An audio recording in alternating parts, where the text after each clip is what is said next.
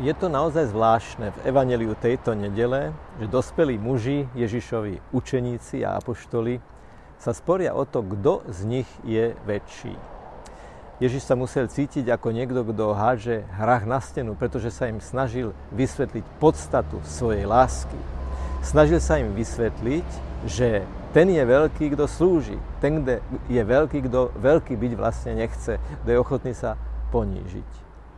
Odkiaľ v človeku pochádza tá potreba dokazovať druhým, ako keby boli naši konkurenti, že sme väčší, lepší, nadanejší, šikovnejší ako oni. Prečo sa oni hádali, že kto z nich je väčší? Prečo sa hádali? V tom je čosi agresívne, čosi nátlakové, čosi také úporné, bez vnútorného pokoja. Dnes sa veľmi hovorí o tom, že máme prijať sami seba.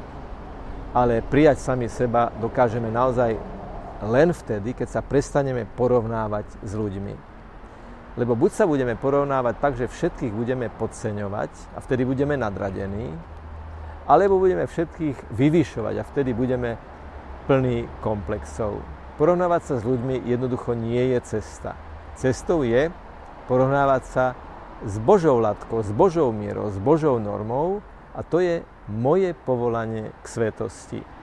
To je naše spoločné krstné povolanie maximalizovať naše talenty v láske a v službe pre tých druhých. Keď sa dokážeme takýmto spôsobom nastaviť, bude to znamenať veľkú zmenu nielen vo vzťahu k ľuďom, ale aj vo vzťahu k Bohu.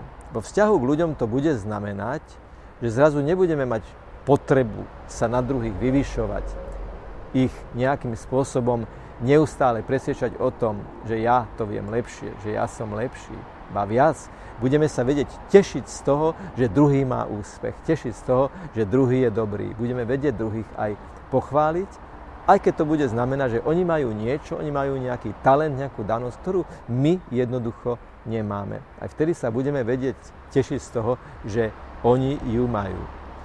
Vo vzťahu k Bohu to bude znamenať, že budeme otvorenejší pre Božiu stvoriteľskú lásku, pretože Boh nás nestvorí len na začiatku nášho života, ale tvorí nás cez jednotlivé chvíle, niekedy krízové, niekedy radostné, ktoré nám prináša život.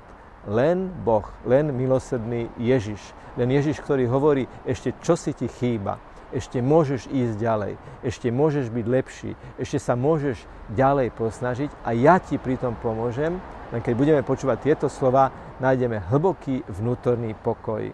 Lebo ten strácame vtedy, keď chceme dokazovať druhým, že sme väčší, lepší, šikovnejší, talentovanejší. Ale vnútorný pokoj nadobúdame vtedy, keď zistíme a uveríme, že sme objatí Ježišovou milosrdnou láskou, ktorá nás stále chce dvíhať vyššie a vyššie.